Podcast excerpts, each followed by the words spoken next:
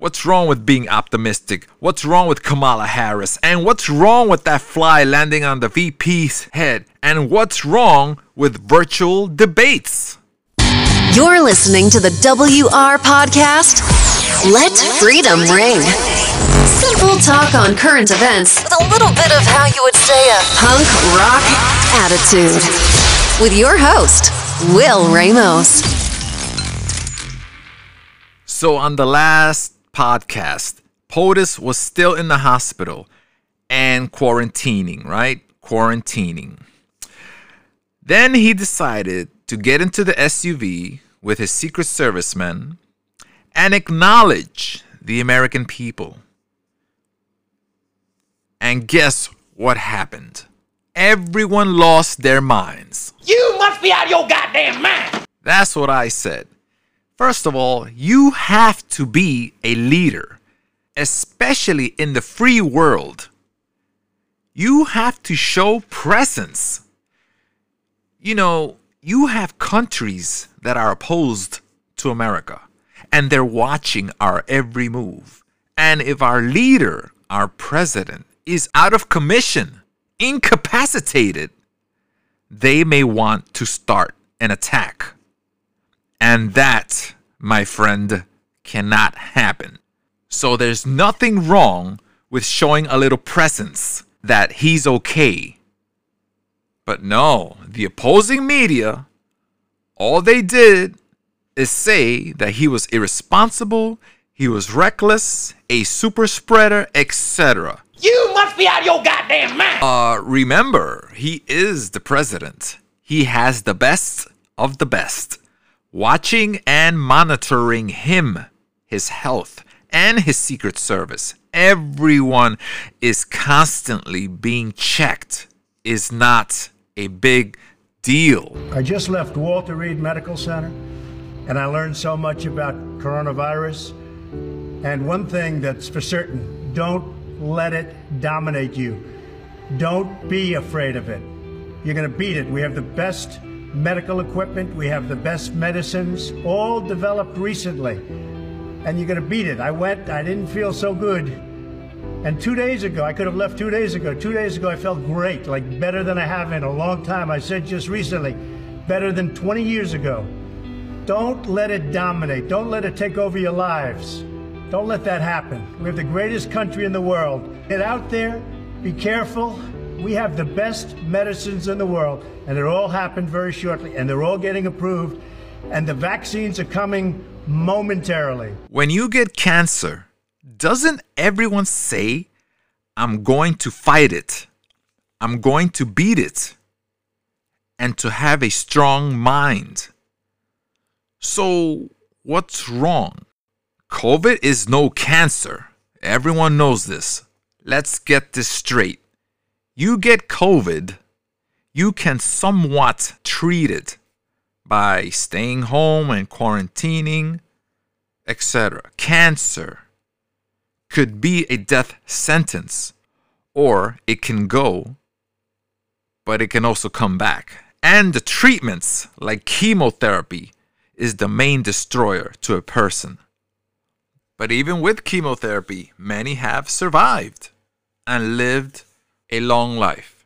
A respiratory disease can be treated unless you have underlying conditions. So Trump is healthy. He doesn't drink. He doesn't smoke. Maybe a little bit overweight, but that could be fixed. That could be treated with a strict diet but his mind is so strong. That's the main reason for quicker recovery.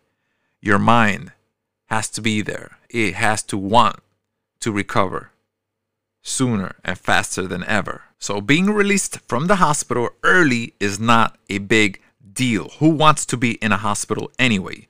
Besides, he's being monitored in the White House, so is everyone else around him and he'll be back in no time. Just in time for the debates. Round two.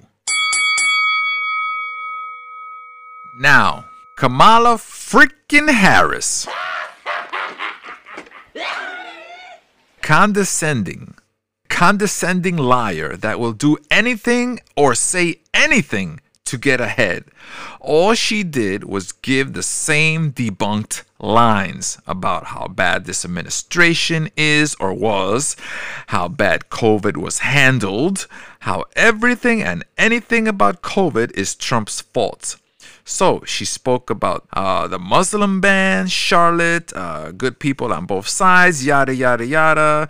Nothing to see here. Move it along. But Pence checked her in every way, and he did it in a calm manner. Fact after fact. Quote, You're entitled to your opinion, but you're not entitled to your own facts. The reality is, when you look at the Biden plan, it reads an awful lot like what President Trump and I and our task force have been doing every step of the way. I mean, quite frankly, uh, when I look at their plan that talks about advancing testing, creating new PPE, developing a vaccine, um, it looks a little bit like plagiarism, which is something Joe Biden knows a little bit about. And I think the American people know that this is a president who has put the Thank health Vice of America first, and the American people, I believe with my heart, Thank proud Vice of the sacrifices they have made.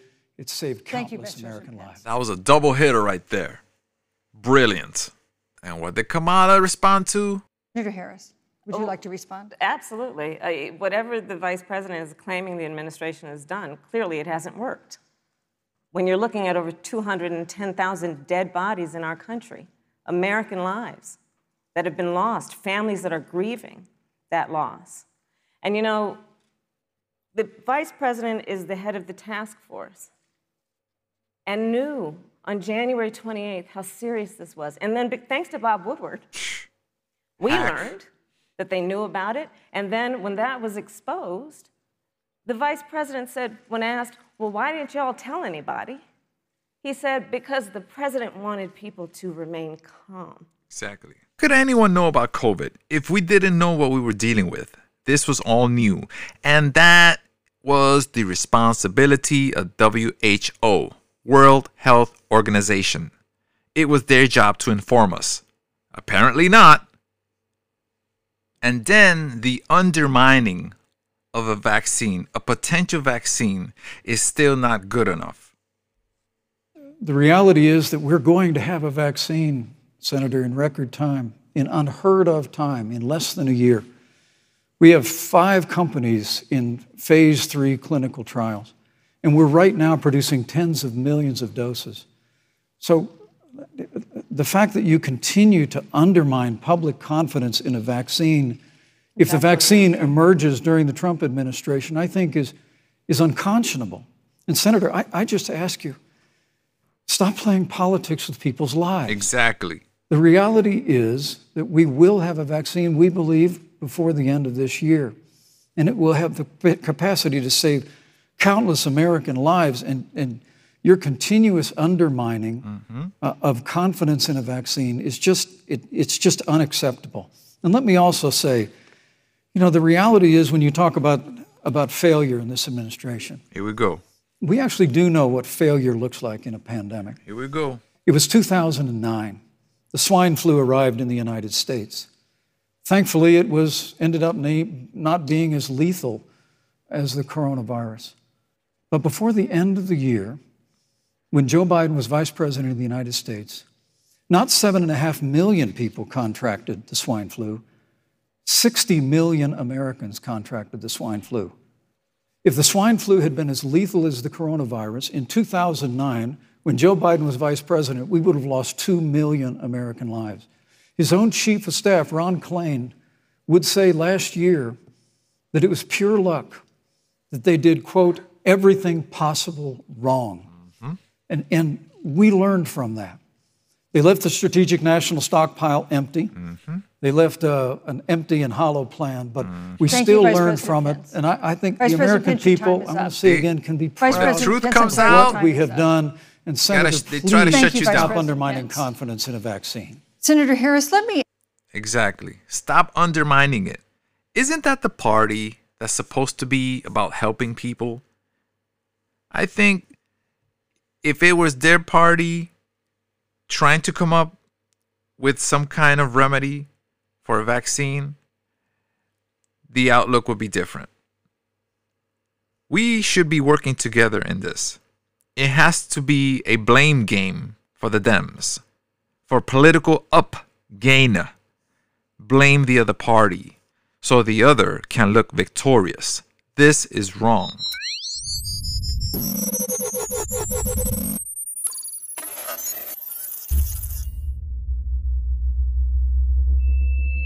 The unemployment number as we speak right now is 7.9%.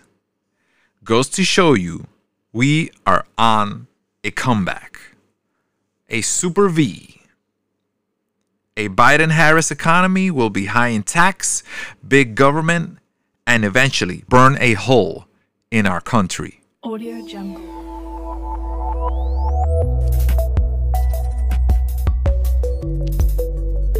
Virtual debates? Nah. And uh, but I'm not going to do a virtual debate. So you're not. So, Mr. President, you're not going to do it because the CPD, the Commission on Presidential Debates, announcing this morning uh, that the second presidential debate will be virtual. Are you saying you're not going to participate? No, I'm not going to waste my time on a virtual debate. That's not what debating's all about. You sit behind a computer and do a debate. It's ridiculous. And then they cut you off whenever they want. And uh, they're, they're trying to protect Biden. Everybody is. They're trying like that NBC disaster where he went on a, the show with Lester Holt. It was like it was meant for a child. It wasn't meant for a, a grown person. How can you have a debate online where Biden could be fed lines and cheat? No way. This isn't going to happen. And there's some conspiracy about Joe having a wire. Hmm.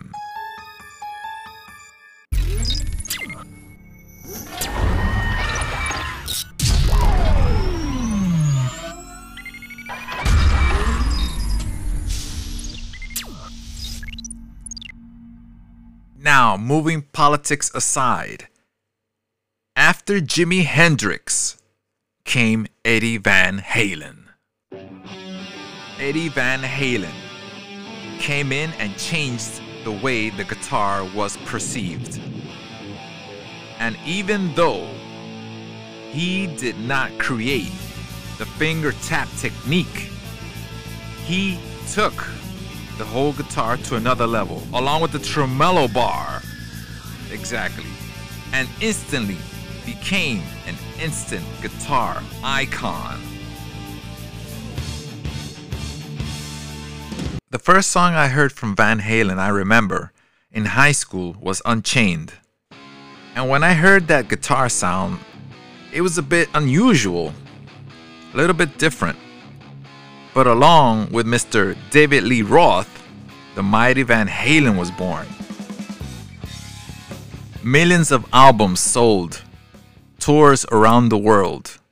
We lost an amazing artist. Even though you're not here in physical form, your soul and your memory will be in our hearts and in our minds forever.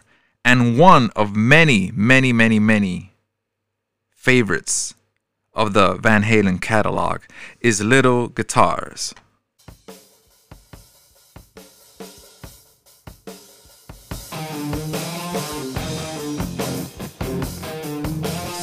Closing out the show, this is Little Guitars. Until next time.